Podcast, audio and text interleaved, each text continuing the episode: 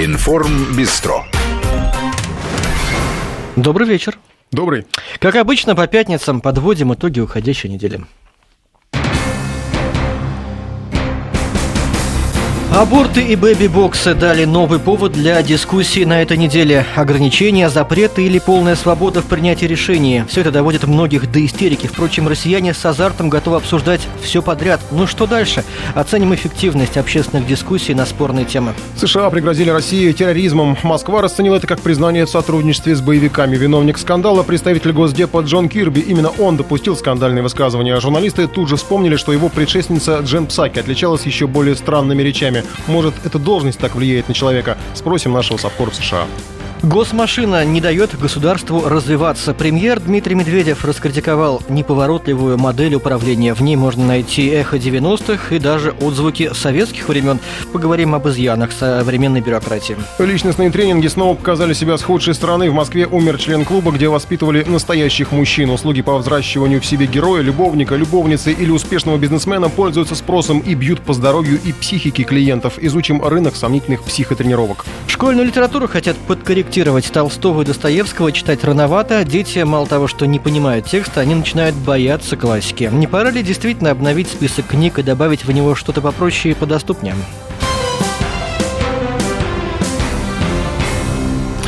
Итак, аборты и бэби-боксы поссорили россиян. Предложение запретить или хотя бы ограничить прерывание беременности стало самой обсуждаемой темой недели. В дискуссию втянули чиновников, представителей церкви, врачей, даже экономистов с тем, чтобы они оценили экономический эффект от запрета абортов. В соцсетях плодятся флешмобы с шокирующими рассказами о последствиях, к которым приводит прерывание беременности, либо с призывами позволить женщине самой решать судьбу неродившегося ребенка. И те, и другие предельно убедительные и часто находятся на грани истерики. Ну, все аргументы за и против уже звучали в нашем эфире, мы не будем их повторять. Сегодня мы хотим понять, нужна ли нам вообще э, лично и вам, может быть, эта дискуссия, и хотите ли вы принимать в ней участие, что она вам дает. Наш телефон наш, да. Телефон 232-1559, пожалуйста, звоните. Код 495-5533, смс-портал, в начале слова «Вести». Ну и сегодня впервые вы можете голосовать с помощью мобильного приложения «Вести FM». Оно пока доступно только пользователям Android. Э, в ближайшее время появится и в App Store, но пока вот только те, кто имеет Android пожалуйста, скачивайте, э, устанавливайте. Если у вас оно уже было, скачивайте, то его необходимо э, обновить, и там можно проголосовать. Вот мы уже видим, как это голосование идет.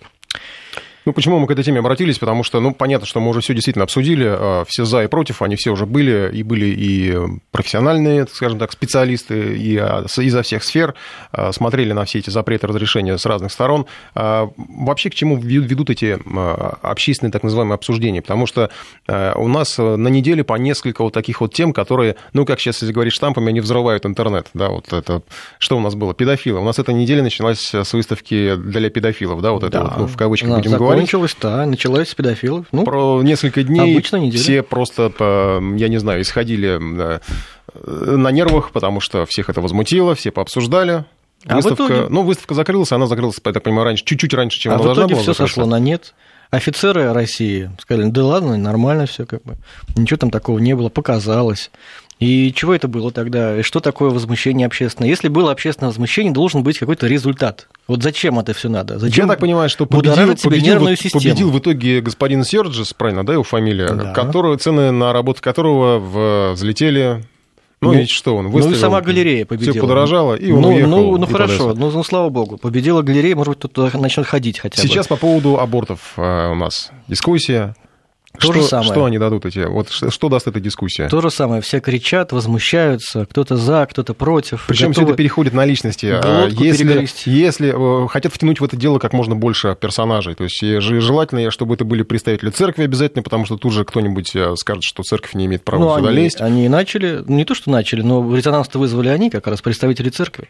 Тут вопрос в том, что необходимо вцепиться в это в какое-то в какое-то слово, чтобы его раскрутить и сделать из него крик. Вот у нас Виталий, по-моему, дозвонился. Да, Виталий, здравствуйте. Здравствуйте. Э, вы знаете, в общем-то, дискуссия полезная. Понимаете, в чем дело?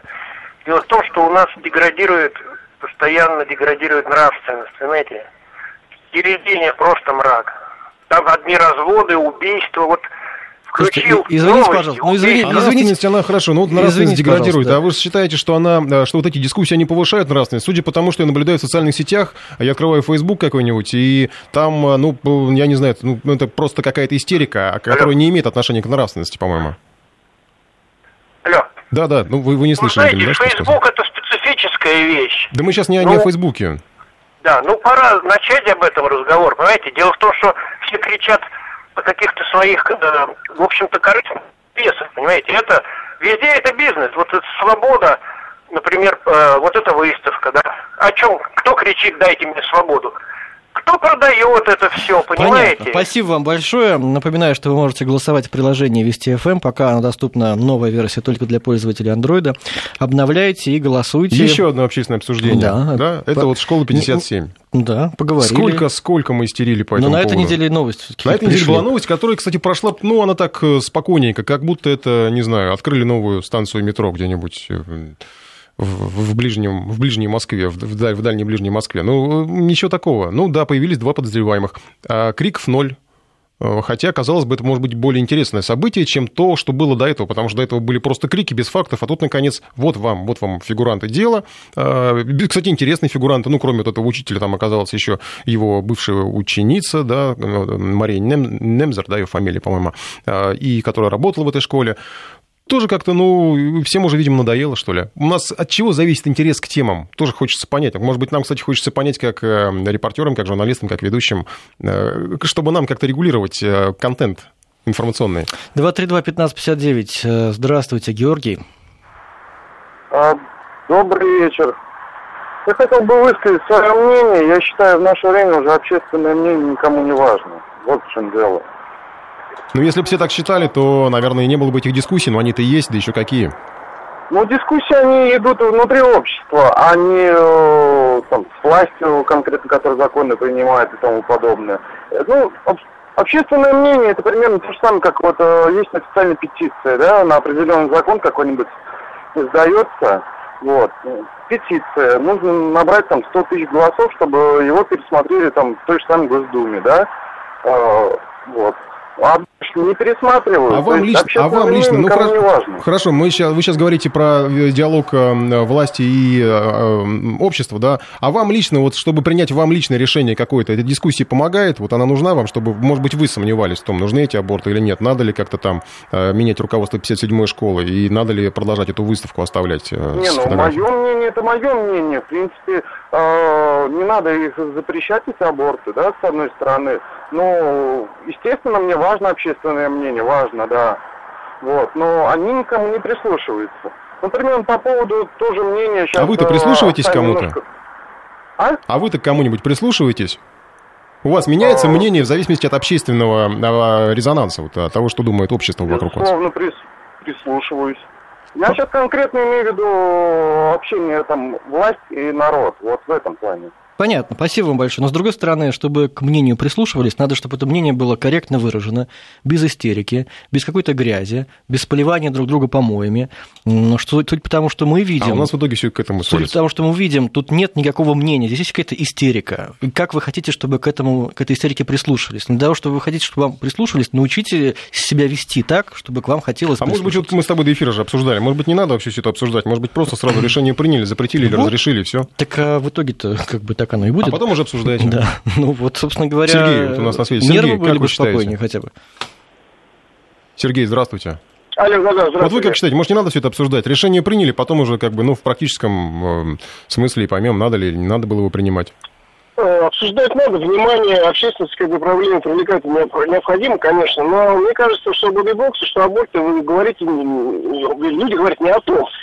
Причина в чем? Э, в том, что есть нежеланные дети это и аборты, и бэби-боксы. И вопрос в том, что государство есть нежеланные дети, они нужны или не нужны? Если они нужны матери, может быть, они нужны государству, их там, вы вылечить, научить, выучить и отправить, там, не знаю, э, спецвойска какие-то там, я не знаю, чтобы, чтобы они принесли какую-то пользу обществу. Есть такой фильм на канале СТВ, э, в Ютубе есть, «Волчок» называется. Так вот, там ситуация описана о том, что когда не было ни бэби-боксов, ни абортов, что как бы, да, и вот эта мать, она родила нежеланного ребенка и сделала ее социальным инвалидом. Зачем сохранять в этом случае, там, допустим, ребенка матери? Не в живых, а именно матери. Я понял, но мы все-таки сейчас... Извините, пожалуйста. Извините, чтобы... пожалуйся, но мы все-таки сейчас не конкретно аборты обсуждаем. И нужны они, не нужны. Вот я вижу, вы очень заинтересованы в этой теме, очень живо, так э, рьяно доказываете свою точку зрения. А почему на вас так затронуло? Вот вы живете своей жизнью, у вас есть семья наверняка. Вы это обсуждаете почему в вы вдруг э, так, дома? Так, так включились вот в эту общественную дискуссию? У вас дел своих, что ли, нет? Ну как я включился? Я еду в машине, включил радио, тема мне оказалась интересна. Пришли, дозвонился, я высказал свое, свое мнение. Ну, я считаю, что, да, с нравственностью там у нас проблемы очень большие. Здесь система ценностей сломалась, да. Ну вот это как частные вот э, факты этого, да, надо обсудить. Я свое мнение высказал, я считаю так. Понятно, спасибо. А вы, подождите, подождите, Сергей, э, да. Сергей, а вы кроме того, как с нами, еще с кем-то это обсуждали? Вот, ну, вообще, вот в последнее время? Ну как, да, я вот сам э, вот в Фейсбуке мои друзья, которые там сам в одноклассниках тоже эту тему mm-hmm. обсуждают, я комментарии пишу тот же самый, даю им то же самое ссылку на фильм «Волчок». Вы смотрели, кстати? Нет, нет, не смотрели. Ну, посмотрите на Ютубе, на канале СТВ. Хорошо, спасибо, спасибо, спасибо большое. Да. Смотрите канал СТВ. Я, э, понимаешь, мне нет, интересно, нет, нет мне... ли здесь перекоса некого? То есть, вот смотри, у нас есть у всех семьи, свои какие-то проблемы. Вдруг происходит сброс какой-то информации, и все включаются в решение какой-то общественной проблемы, забывая о том, что, в общем-то, решение этой проблемы зависит от них, о том, как, от, от того, как у них в семье выстроены отношения. И вот когда эти люди люди принимают участие в общественной дискуссии, так рьяно пытаются доказать свою точку зрения, они не забыли при этом воспитать нормально свою дочь, чтобы у нее не было таких вот желаний сделать абортов, чтобы у них не было беспорядочных половых связей, вообще таких ситуаций. Такое ощущение, что вот люди как на мясо, да, вот кидаются на, на эту дискуссию общественную о том, что исход этой дискуссии зависит а от их маленьких интересно, дел. они успели кого-то, может быть, переубедить или сами поменяли как-то точку зрения в этой дискуссии, потому что если дискуссия есть, она же должна поменять чью-то точку зрения, правильно? Ну, ну то есть был, была одна точка зрения, стала другая. Тебя убедили, хорошо. Если это, конечно, не совсем прям бревно такое так, вот тупоголовое. Кажется, люди участвуют в дискуссии не для того, чтобы послушать аргументы и сделать правильный вывод, а для того, чтобы вот Сам процесс. вылить что-то такое, самореализоваться. Может быть, в жизни не получилось самореализоваться где-то там на работе, маленькая зарплата, еще что-то. А вот надо же самореализоваться, нужно выплеснуть э, вот эту вот агрессию. 2, ну, 3, Георгий, 2, 15, спросим, 59. мы успеем еще, да? Георгий спросим. Георгий, здравствуйте. Добрый день. Вот вам интересен процесс или результат? Ну, вообще мне интересен результат. Но а процесс... просто, на мой взгляд, э, у нас все дискуссии сводятся к двум полярным мнениям, забывая о том, что э, не бывает простых решений в жизни вообще ни по одному вопросу. Даже купить машину, и то это вопрос, надо подумать, там, взвесить все за и против. А тут у нас речь идет о, о детях. Я считаю, что вообще там одна из основных тем жизни вообще. А у нас пытаются это решить там запретить или наоборот. Либо если не запретить, значит разрешить там э, как угодно, где угодно и сколько раз. Ну, согласен, да. Слушайте, но если бы мы нормально воспитывали своих детей, не было бы столько абортов. Вы не можете ну, согласиться ну, со мной, что это, это и наша вина Проблема тоже? комплексная. Это проблема того, что люди несовершенны в принципе. Нельзя сделать всех одинаковыми, нельзя всем э, сделать, чтобы все было идеально, чтобы вот все рождались э, и беременели только в браке. Ну, как бы, это, конечно, было бы замечательно, что все были святыми людьми, но у нас люди-то не святые, и они нигде не святые. Некоторые так не думают, мне кажется.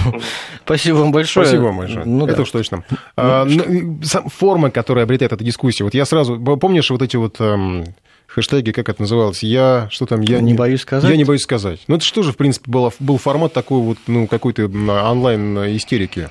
Э, ну, про, участие ради процесса. Ведь результат, опять же, выхлоп какой был? Ну, рассказали ну, они там понимаешь, там можно объяснить тем, что людям, может, хотелось это высказать, они долго это Здесь очередной, носили. вот я сейчас открывал какие-то заголовки, там, я жертва аборта. Так. Ну вот, ну, яркие заголовки, молодцы, все там в духе так вот, э, желтизны такой, все привлекательно, лайки. шокирующе, Лайк. лайки, да, да, безусловно.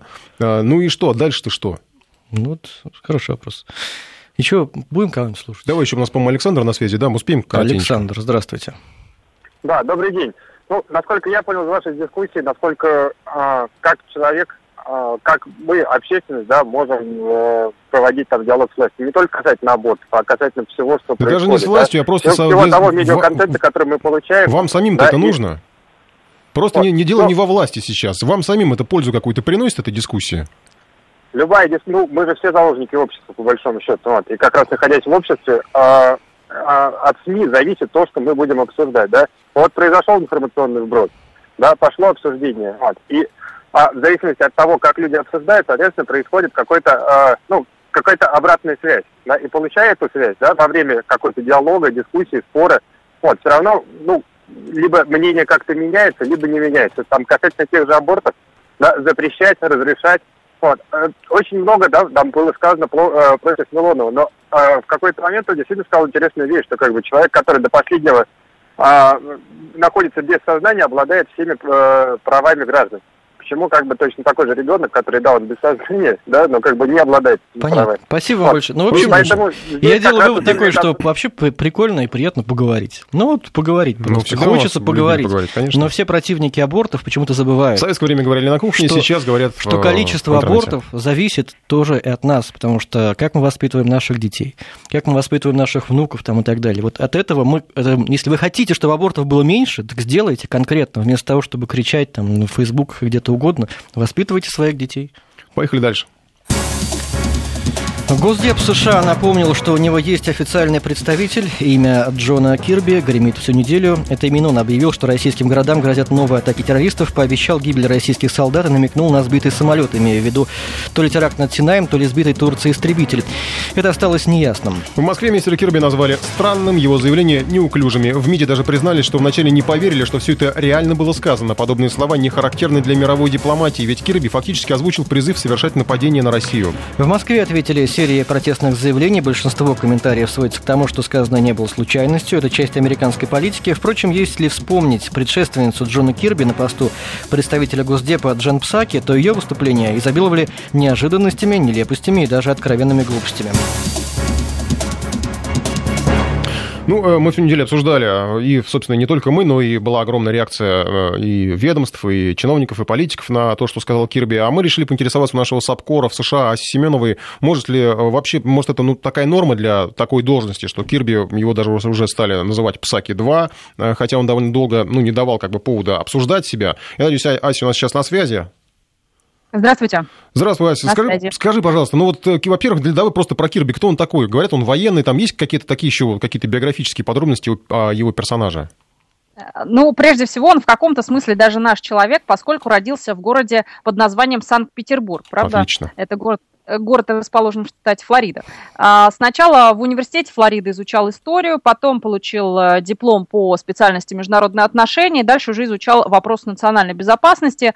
А, долго служил на авианосцах, был пресс-секретарем в Пентагоне а, при министре Чаки Хейгеле, это предшественник нынешнего министра обороны. А в 2015 году уже стал пресс-секретарем в Госдепе. Еще через полгода его повысили. Сейчас на самом деле Кирби уже не просто пресс-секретарь, а помощник госсекретаря по связям с общественностью, но а, периодически вот выступает вот так перед, а, перед этой самой общественностью и перед а, прессой. А, в мае прошлого года публично его представлял Джон Керри, всячески расхваливал, говорил, что Кирби а, это универсальный игрок, который а, я процитирую, отличается своим безупречным умением правильно разобраться в любой ситуации и находить общий язык со своими коллегами. А, также он был общественным, а, ответственным за связи с общественностью в группе «Голубые ангелы». Это такая авиационная группа. Ну, Кирби с мая, он как-то, на самом деле, я не знаю, может, конечно, у вас там в США по-другому, наверное, все знают фамилию э, представителя официального, да, но а, здесь у нас в России Псаки все-таки знали все.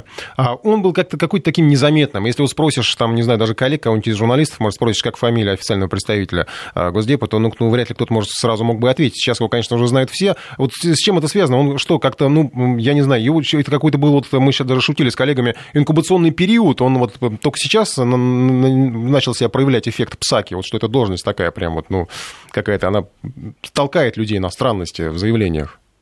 Мне кажется, что Псаки очень сложно было переплюнуть. И для этого нужно время, для того, чтобы сравняться по каким-то ее заявлениям. И, кстати, хочу сделать еще одно открытие. Псаки на самом деле не совсем Псаки, поскольку так. в ее фамилии первая буква П а, не должна произноситься, читаться. об этом ага. даже в...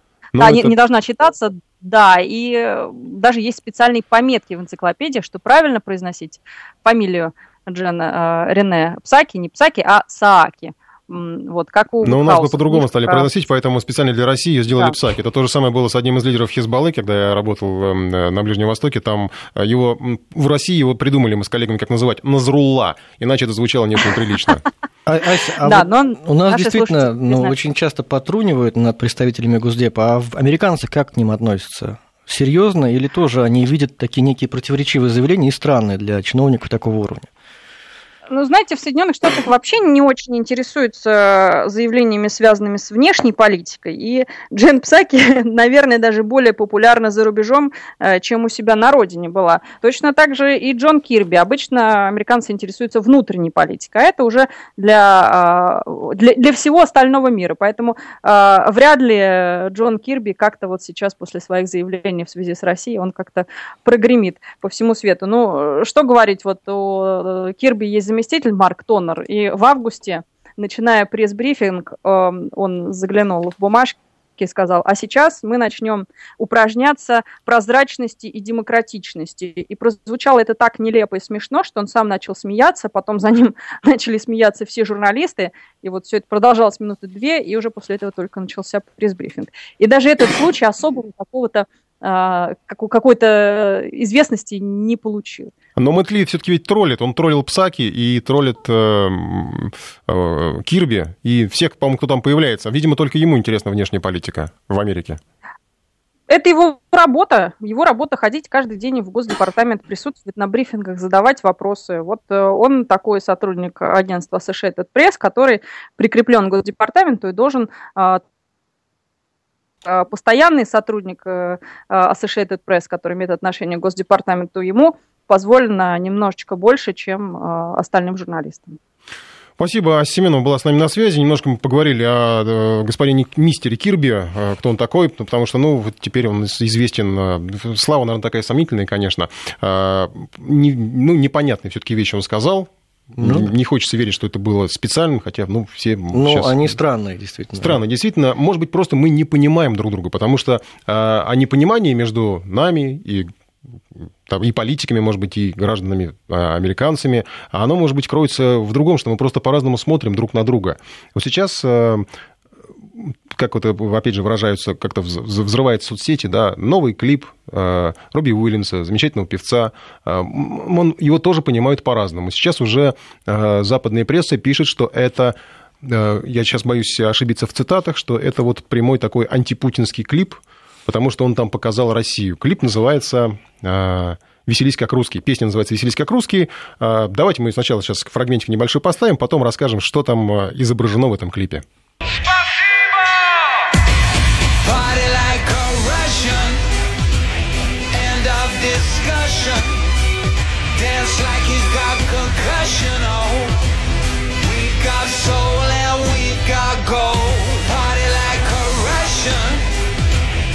Ну, э, речь там о том, что веселись как русские, потому что вертить головой или что-то такое без разговоров. Э, и самое интересное, это э, фон, на котором все происходит. Это некий особняк, э, там э, какие-то балерины почему-то в черных каких-то таких эм, э, костюмчиках достаточно сексуальных, и леди в белых платьях, то ли выпускницы, то ли невеста, непонятно, какие-то бальные товарищи. Золотые потолки, все это вот в таком в роскоши, вот все это в такой вычурности.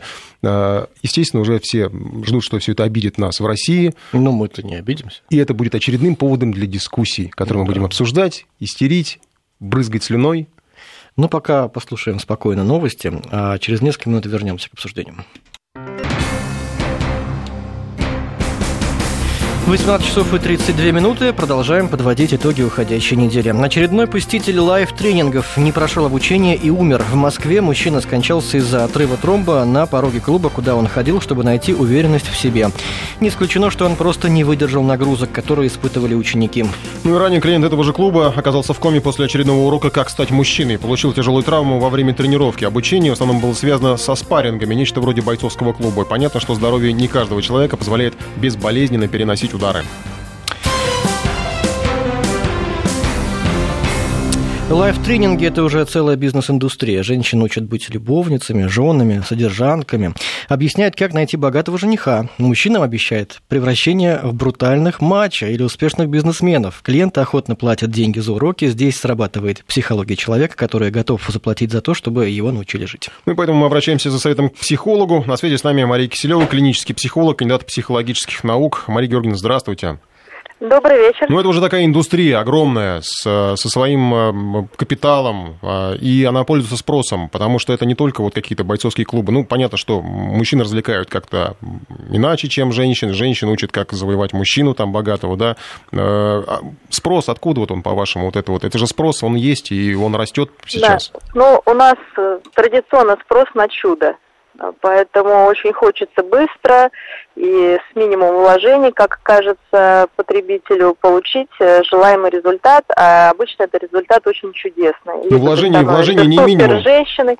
Вложение... Нет, ну кажется, кажется, а, но это ну, так кажется, да, вы понимаете, потому что реальная работа над собой это не один год, это болезненно, это неприятно, я имею в виду работу с профессиональным психологом, психотерапевтом, когда действительно пере... происходит внутренняя перестройка человека личностная, и он, возможно, может стать тем э, идеальным, ну, о котором он, как, как он себя мыслит в идеале.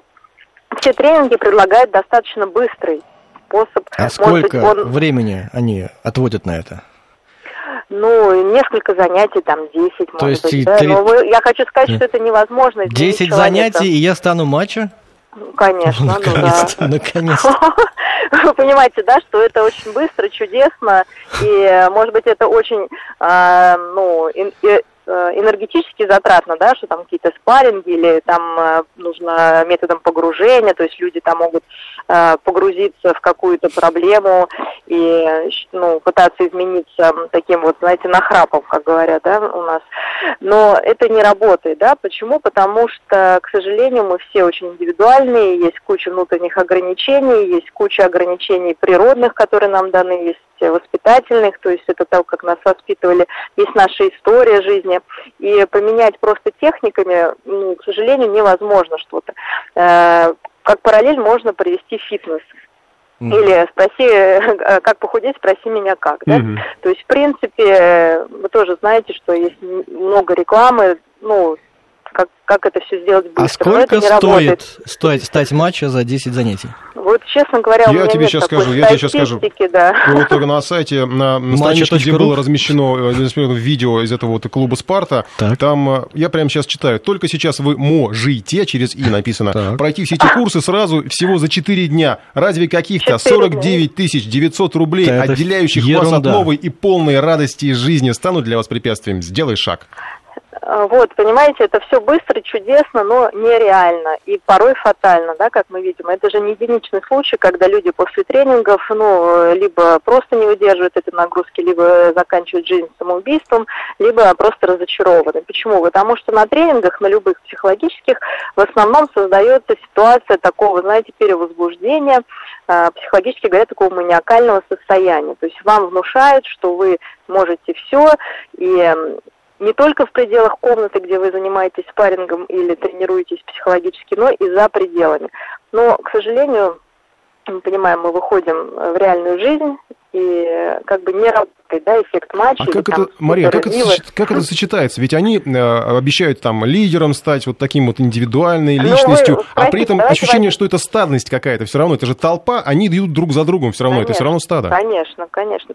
Но, видите, когда человек чего-то очень хочет, но хочет, как ему кажется, получить это легким способом, то работают вот такие методики обманные. И действительно на тренинге создается такое общее эмоциональное возбуждение, мы понимаем, что человек эмоционально возбуждается от других людей, и они себя считают сверх такими вот мужчинами, женщинами.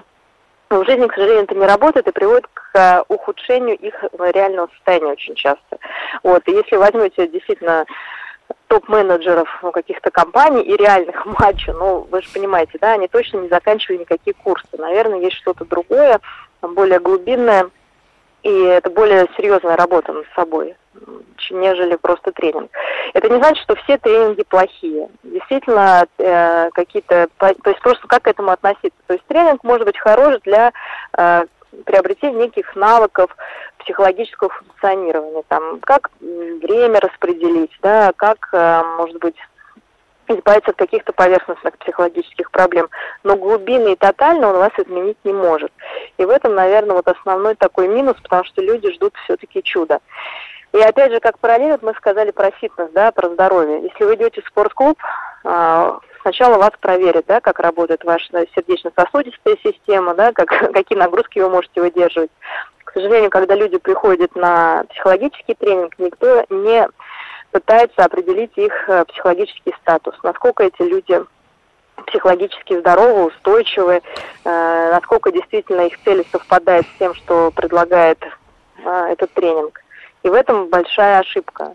И вот, собственно, наверное, проблема этих тренингов, что порой психологическая форма, а мы видим иногда и физическая, не соответствует той нагрузке, которая предлагается людям. И в этом опасность, поэтому надо осторожно подходить к выбору тренингов. Спасибо. Мария Киселева, угу. клинический психолог, был с нами на связи, которая рассказала, чего стоит опасаться от эм, таких тренингов. А ты готовь 49 тысяч 900 рублей. Слушай, а ты думаешь, это много? Вот 49 тысяч за 5 дней, и ты станешь... За 3, за 4, за 4, за 4 дня. дня. А знаешь, сколько стоит э, час у психолога? Я не 4, знаю, я перед этой программой смотрел 4, тренинг... тысяч э, рублей. Смотрел и один вот... из тренингов, видел, как женщин научили есть э, огурец. Я не знаю, зачем им что-то обещали там при этом, что они станут, видимо, какими-то особенными женщинами. Что-то ты... Поэтому самое... я предлагаю перейти уже на другую Подожди, тему. Что-то ты уже не в той степени. Нет, ну подожди, да вот говорю, 4-5 тысяч занятий одно с психологом. Если Мария говорит, на то, чтобы действительно какие-то подвижки произошли, надо год, то вообще сколько денег на это затратишь за этот год. 4-5 тысяч одно занятие. А здесь тебе обещают 50 тысяч, и вот, пожалуйста. И интересно еще вообще, кто-то контролирует какие-то органы. Это же получается обман. То есть люди обещают мне стать матча. Юридически там не А я матча не становлюсь. А я что могу матч потребовать... с точки зрения закона? Это как-то у нас есть? Вот, я не знаю, может быть, уже, уже есть. В Конституции, может быть, матчи как-то... Может быть, стоит уже ввести это понятие куда-то. Но дело в том, что действительно люди, людей обманывают, получается. Им обещают что-то, как микрофинансовые организации, как другие, там, шарлатаны, гадалки и так далее. Людям что-то обещают, они это не получают, Мало того, еще и страдают, некоторые даже умирают. Ну, перейдем к другой теме, давайте.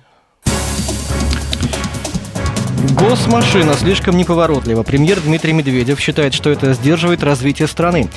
Принимаемые законы не работают, административные стены мешают хорошим инициативам, нужна качественно другая среда. Премьер признал, что наше управление так и осталось в переходном состоянии. Оно сохранило в себе черты советского времени, 90-х. КПД такой системы очень низкий. Пора ориентироваться не на количество отданных поручений, а на результат. Пока же у нас все наоборот.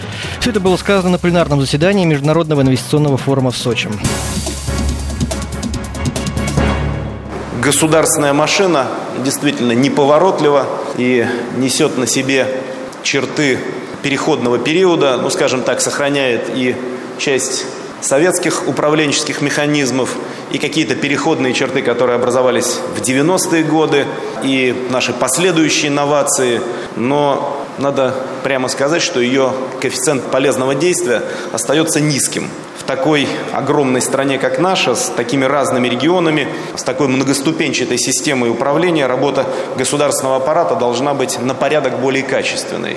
В этом плане какой-либо верхней планки профессиональной ответственности не существует. За каждым неудачным, непродуманным или затянутым решением стоят люди, их судьбы, их жизнь. Идет ли речь об открытии нового бизнеса или просто о выдаче какой-то элементарной справки, о принятии новых законов или о элементарном разрешении на перепланировку квартиры. Предлагаем обсудить мы ваш опыт. Госмашину. Да, общение. да ваш, ваш опыт общения с госмашиной. Где она неповоротлива? Где ее лично для вас надо ускорить? Ну, все мы получаем справки, все мы приходим к каким-то э, дверям чиновников. А ведь, по сути, если так посмотреть, Медведев призвал бороться с бюрократии, правильно? Да. К 5533. Да, да в начале слова СМС-портал, в начале слова «Вести», присылайте свои сообщения. А, и если он так обратиться к истории, у нас еще в советское время боролись с бюрократией. Да, все это было, все это классика. Я предлагаю сейчас послушать немножко, пока вот вы формулируете свои сообщения. А, это Аркадий Райкин, классика меткого слова. Послушаем, это было сказано где-то примерно 40 лет назад. Тут про все это было тогда, но это и про сейчас, потому что и про чиновников, и даже про госзаказы, и про взятки, в общем, про все он может отпустить или срезать, не свои государственные средства.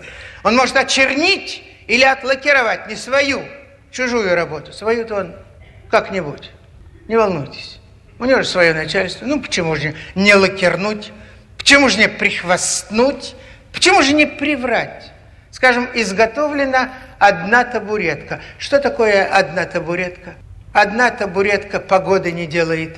А если приписать нолик – что такое ноль с точки зрения такого человека? Ноль – это ничего. Написал человек ничего, А получилось, что изготовлено 10 табуреток. Написал два ничего, а получилось, что изготовлено 100 табуреток. А то, что на эти 100 табуреток сесть может только одна, простите меня, личность, это его не волнует. Да, сейчас э, мы включим микрофон, Николай. Опять я забыл включить микрофон. Ну, по-моему, уже Задорнова был, когда он говорил, что Райкин всю жизнь боролся с э, бюрократами. Райкин уже умер, а бюрократов у нас по-прежнему несколько миллионов. В общем, где, по-вашему, э, бюрократическая машина тормозит? Что вам хотелось изменить? 232-1559, э, телефон прямого эфира, 5533, смс-портал, в начале слова «Вести». И у нас голосование запущено для того, чтобы проголосовать. Вы э, можете скачать приложение в Google Play, пока оно доступно только для пользователей Android, и проголосовать там. Для пользователей iPhone тоже будет скоро доступно. Ну, а кроме того, там можете слушать архив программ, прямой эфир и также смотреть нас. Я забыл, к сожалению, подвести итоги предыдущего голосования извините, давайте я сейчас это сделаю. Мы спрашивали, есть ли польза от общественных дискуссий. Так вот, э, да, ответили 78% проголосовавших. Нет, что этой пользы нет, ответили 22%. Ну и также мы спрашиваем вас, стало ли вам удобнее общаться с госорганами в последнее время. Тоже, пожалуйста, голосуйте в нашем приложении Вести FM. А, давайте, может быть, послушаем наших уважаемых радиослушателей. Михаил, здравствуйте. Здравствуйте. Э, вы знаете, я летом обратился в одно окно, мои документы в городе Москве, э, с просьбой э, внести изменения в учетные данные городские. Мне сказали, отлично, через месяц вы получите смс на свой телефон, что это все внесено, можете прийти и забрать. Очень удобно, очень современно. Москва ближе всех к Кремлю или Кремль к Москве. Э, с момента, как должна была прийти смс прошло уже два месяца. Никакой смс никакого ответа, ничего не сделано. Ну вы туда заходили, может, просто смс Электронное правительство, не дошло. бла-бла-шоу, ну, все продолжается. Понятно. Спасибо. А смс нет. Ну, спасибо. Не знаю, ну, ну э, может нет. быть, у нас, у меня родственница так получила загранпаспорт. Она пришла в какой-то многофункциональный центр, оформила там себе, и потом она ждала, ждала, что-то паспорта нет, нет, нет, нет, нет бы прийти туда.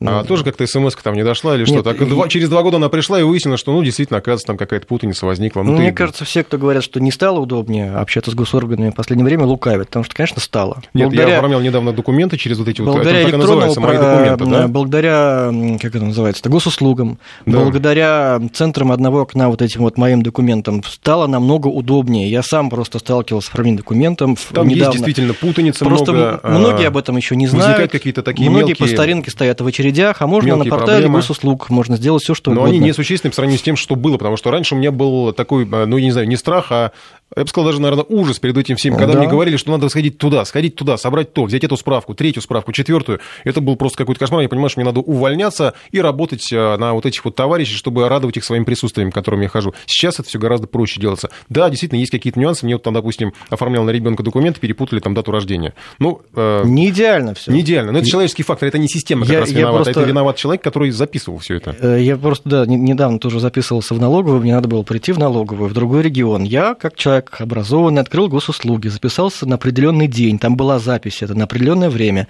Я специально отпросился с работы, поехал в другой регион, подхожу к налоговой, думаю, как-то пустовато, нет народу. Подхожу ближе, а там объявление, что именно сегодня, какая-то там среда месяца, налоговая не работает. Почему это не было отражено на портале госуслуг, это, конечно, совершенно непонятно. То есть, естественно, бывают а какие-то... делают вид, что они работают. Для... Промахи и э, недочеты, да, их очень много, но все таки лучше, конечно, стало, на мой взгляд. 232-1559, давайте еще послушаем. Э, кого, Игоря? Да, Игоря. Алло, добрый вечер. Здравствуйте. Ну, у вас вот опыт с госмашиной какой отношение? Ну, у меня опыт с гос госмашиной следующий. Я относительно недавно стал отцом, вот. И для меня было удивительно, да, когда я узнал, что для ребенка необходимо получение гражданства. Дело в том, что если мать э, русская и отец русский, то какое гражданство можно получить ребенку? Вот для чего это делается? Это тоже большие очереди, надо, то есть э, записываться в ФМС, да, и констатировать, что ребенок э, по гражданству русский тоже. Угу. То есть бред, бреда много до сих пор. Ну, Это бреда много, абсолютно. да. И я соглашусь с вами, что с, э, как бы, с появлением там, портала госуслуги, конечно, очень стало удобно. В принципе, это для получения загранпаспорта, но также очень много ошибок. Вот очередной опыт там покупки квартиры, и когда я, я попытался записаться там, ну, или отдать документы в регистрационную палату, да, для оформления сделки, вот. Юрист мне категорически э, отговорил подавать это через госуслугу, через э, многофункциональный центр. Потому что очень часто по ее опыту теряются документы, и они долгое время не доходят. Понятно. Ну что ж, Но спасибо. зато документы теряются по вине тех сотрудников, а не по вашей вине, если бы вы бегали со всеми справками так через потом восстанавливать-то кто будет их? Те сотрудники? Ну, вот это я не знаю, кстати, да. Сам все равно будешь их потом восстанавливать. Давайте поедем дальше, потому что мы не успеем Да, теме. я просто подведу итоги нашего голосования. Мы спрашивали у вас, стало ли вам удобнее общаться с госорганами в последнее время. А, и вот в приложении Вести FM проголосовали за то, что стало удобнее 64%, что не стало удобнее 36%. Убрать Толстого и Достоевского из школьной программы. Такое сенсационное предложение появилось сегодня на лентах информагентств со ссылкой на президента Российской Академии Образования Людмилу Вербицкую. Кроме того, она высказала идею в школах произведения духовной литературы читать. Ну и чуть позже в пресс-службе РАО нам уточнили. Вербицкая лишь высказала мнение, что «Война и мир» и некоторые произведения Достоевского слишком сложны для понимания школьниками. Однако про исключение какого-либо произведения или автора из среднеобразовательной программы она ничего не говорила. Сама Людмила Вербицкая сегодня весь день была недоступна для комментариев. Так или иначе, вся эта ситуация – хороший повод поговорить о той литературе, которую изучают наши дети. Быть может, многие книги действительно лучше бы читать в более взрослом возрасте. Возможно, есть смысл активнее включать в школьную программу современные произведения, те, которые будут прививать интерес к чтению, а не отвращение к нему. У нас на связи член общественной палаты Роман Анатольевич Дачинский. Здравствуйте, Роман Анатольевич. Добрый вечер. Вот э, на ваш взгляд, э, все-таки не пора ли э, действительно как-то может посмотреть? Появилось много новой литературы. В конце концов, я не имею в виду прям современную-современную, но в 20 веке было много литературы, которую не включали в школьные программы. Может быть, надо что-то добавить или что-то там от чего-то отказаться?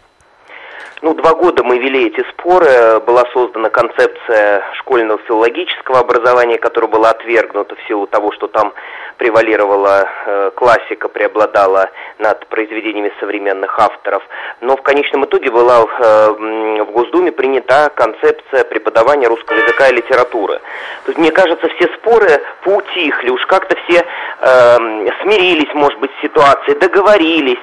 И вот мы опять вновь поднимаем этот э, вопрос – потому что в истории он не нов. Это не вопрос, не, не, не новы те люди, которые пытаются кардинальным образом как-то э, решить вопрос классика. И Маяковский, помните, хотел сбросить с корабля современности классическую литературу. Это достаточно смелые люди, вообще-то, которые так, так заявляют.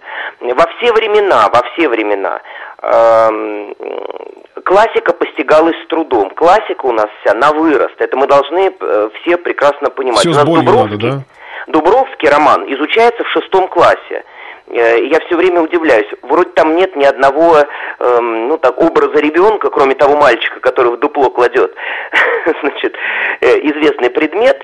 Э, но, тем не менее, но это же и есть в этом суть методики. В этом и состоит задача учителя, чтобы каким-то образом приобщить, сделать, создать условия для прикосновений. Это не значит, что мы до глубины будем постигать Евгения Онегина, э, другие крупные какие-то произведения. Мы же все равно и «Войну и мир» мы изучаем э, во фрагментах. Но я просто себе не представляю образ э, будущего страны, если наши дети сегодня перестанут читать «Войну и мир». Ну, вы представляете, они не будут знать о первом бале Наташи Ростова. Они не будут знать... Может быть, просто, просто подвинуть немножко по возрасту это, потому что, ну, может, они не, ну, не все действительно понимают. Они и так изучают это в 10 классе. И в 11 классе у нас крупные произведения. Вы понимаете, отказ от крупного, это значит, поверьте мне, через 10 лет нам и те произведения, которые сегодня серединного объема, повести там, да, это, они нам тоже покажутся через некоторое время, э, в общем-то, такими э, большими, э, большими по объему. То есть и язык произведений да? труден. Но вы понимаете, у нас вся педагогика строится на зоне ближайшего развития. Мы работаем не с тем, что есть у ребенка, а с тем, что мы должны ему э, привить. Вот а, а, а, такое, знаете, я, простите, да, обрезание сделать, вот его можно сделать в маленьком возрасте ребенку. Но когда мы пытаемся обрезать классику, не сформировав, не подготовив ни профессиональное сообщество к этому, что взамен? Современные авторы? Кто их будет отбирать? Если бы у нас регулируемая каким-то образом контролируемая была э, э, литература, это один вопрос, как было, например, там в советское время. Вот там было проще отобрать. Что мы сегодня отбираем? У нас экспертное сообщество не сформировано на сегодняшний день. У нас э, очень много эм, э, каких-то групп, да, которые по-разному будут видеть. Что взять из Толстого, например, более мелкое? Кто-то скажет, там три смерти рассказ, кто-то ну, скажет ну когда-то же договорились рассказы. об этом, но у вас аргумент такой интересный. Мы не можем договориться, поэтому пусть дети, э, значит, отдуваются за это. Но, может быть, как-то все-таки мы взрослые люди, поэтому мы должны уметь договариваться. Поэтому, может быть, как-то все-таки сформировать это сообщество. уже принято. То есть двухлетние споры о том, включать или не включать войну и мир, они зак- закончили. Если мы все время будем возвращаться к одному и тому же вопросу, давайте вот, ну, мне кажется, да, то есть он, он может быть, не разрешился вопрос, но зато в концепции преподавания э, предлагается э, некая свобода выбора современных авторов. Она есть, эта свобода выбора. Но давайте прочную основу, вот эту золотую полку, э, нашу классику, нашу э, бесценную классику, с которой мы там открывали Олимпиаду э, сочинскую. Ведь эти образы, они передаются из поколения в поколение. Мы сейчас современных авторов привлечем, конечно, ради бога. У нас читающие учителя. Многие учителя в, в курсе тех событий литературной жизни, которые происходят. Но поверьте мне, мы тем самым перерубаем связь поколений. Потому Нет, что иногда... А у нас же не, разве не получится так, что мы, мы сейчас говорим не совсем современных авторах, но если мы берем, там, не знаю, говорим о Зощенко, там, Булгакове, о Стругацких, это же уже не современные авторы. Но а, мы же таким образом, а, получается, отсекаем какой-то пласт литературы, которая была, и она уже стала классикой, но ее по-прежнему нет в программе. И она действительно была бы интересна. Вот именно интересно читать было бы людям. Так у нас и Булгаков есть, у нас э, достаточно произведений 20 века. 20 век это уже, это уже история, это не считается современным. Речь идет о тех писателях, которые которые сегодня э, активно, активно публикуются. Конечно, мы, мы их привлекаем на уроках внеклассного чтения, о которых заговорили наконец-то, да, после длительного такого э, молчания. Но это абсолютно не означает, что мы должны э, вместо классики пропустить современных авторов. Это даже э, в какие-то самые свободные времена, ну, например, 90-е годы, вот педагогика и, и система образования в целом себе такого не позволяла не, э, не читают, это другой вопрос. Понимаете, это уже задача методическая, задача э, э, э педагогов, сообщества этого профессионального. Но это не, э, дело-то не в самой классике. На классике росли, растут и будут, наверное, расти еще поколение наших российских школьников. Это, вы понимаете, это такая европейская, модная сегодня э, э, э мысль о том, что вот можно э, текст какой-нибудь, да, в 150-200 слов на уроке изучать э, и дальше не продвигаться. Тогда у нас останутся только стихи на уроках, стихотворение в прозе Тургенева – а потом вы понимаете, что, ну что значит э, изучать Тургенева не по крупным его произведениям? Ну, впрочем, они у него не такие крупные. Э, это, э, это что значит? Наши дети будут иметь представление о Тургеневе по его рассказу «Муму»? Или о Толстом они будут иметь представление по его детству, отрочеству, юности, к примеру? А про Европу вы разговаривали, а там как у них э, в этом плане? Ну, например, во французских школах учитель проходит, да, раздает листочки, да, на листочках написан некий текст, Угу. Да, и с ним идет определенная текстуальная э, исследовательская работа. С фрагментом ли, да, или с целостным произведением у нас же есть эссеистика, допустим, да, есть какие-то э, вещи э, малого жанра, э, небольшого по объему. Э, и вот так строится урок. То есть там дети не знакомятся с крупными какими-то произведениями. Тогда я не понимаю, почему мы так стремимся наших детей отправить на обучение в Европу, если там так все плохо. Вот этот ориентир, смотрите, Э, мысль какая была? Мысль о том, что наши дети не читают, потому что большой объем, правильно? Угу. Мы, мы же с этого начали, да? да? Э, Войну и мир надо исключить, потому что это сложное, глубокомысленное, трудное в языковом отношении э, произведение. Но тем самым, да, мы ориентируемся тогда на ту позицию, которая сегодня в Европе царит. Дети не читают, давайте мы ему простим. Планку снизим, и они будут читать. Что, в Европе начали читать от этого? Нет, не стали. Понятно. Давайте учиться на ошибках других. Спасибо. И не делать, не совершать Спасибо. такие же. Спасибо. Член общественной палаты Роман Дощинский был с нами на связи. Обсуждали перспективы облегчить жизнь школьникам. Не надейтесь, не Сделать произойдет этого. Более интересный может быть. Ну, действительно, очень диссонанс такой возникает, мне кажется, когда школьникам в современном мире интересно что-то одно, а приходится читать что-то другое. Понятно, что это все важно. Я помню, это в школе помню, я хотел код. читать что-то другое, как всегда, естественно, заставляли читать что-то одно. Потом я, правда, это что-то одно еще раз перечитывал. Я думаю, что все так поступают. Ну и сейчас, я когда возвращаюсь к тем произведениям сложным, которые Совершенно читал в школе, это, ты, понимаешь, ты понимаешь их смысл, наконец-то. Когда читаешь их в школе, зачастую ты читаешь их для галочки. Я не знаю, мне кажется, надо это просто признать. А многие просто не читают это. Может быть, это ханжество, вот да, многие, вот многие ли вообще, вот так честно сказать, читали роман э, «Войну и мир» полностью в школе? Внимательно, вот Вы просто сами ответьте себе на этот вопрос. Вот. Спасибо вам большое за то, что приняли участие в нашем голосовании. Кстати говоря, я вот спросил в нашем приложении, надо ли убрать Толстого Достоевского из школьной программы. Э, нет, ответили 74%, 26% ответили, что надо. Вот. А вам приятных выходных. Пойдем Спасибо читать. вам большое.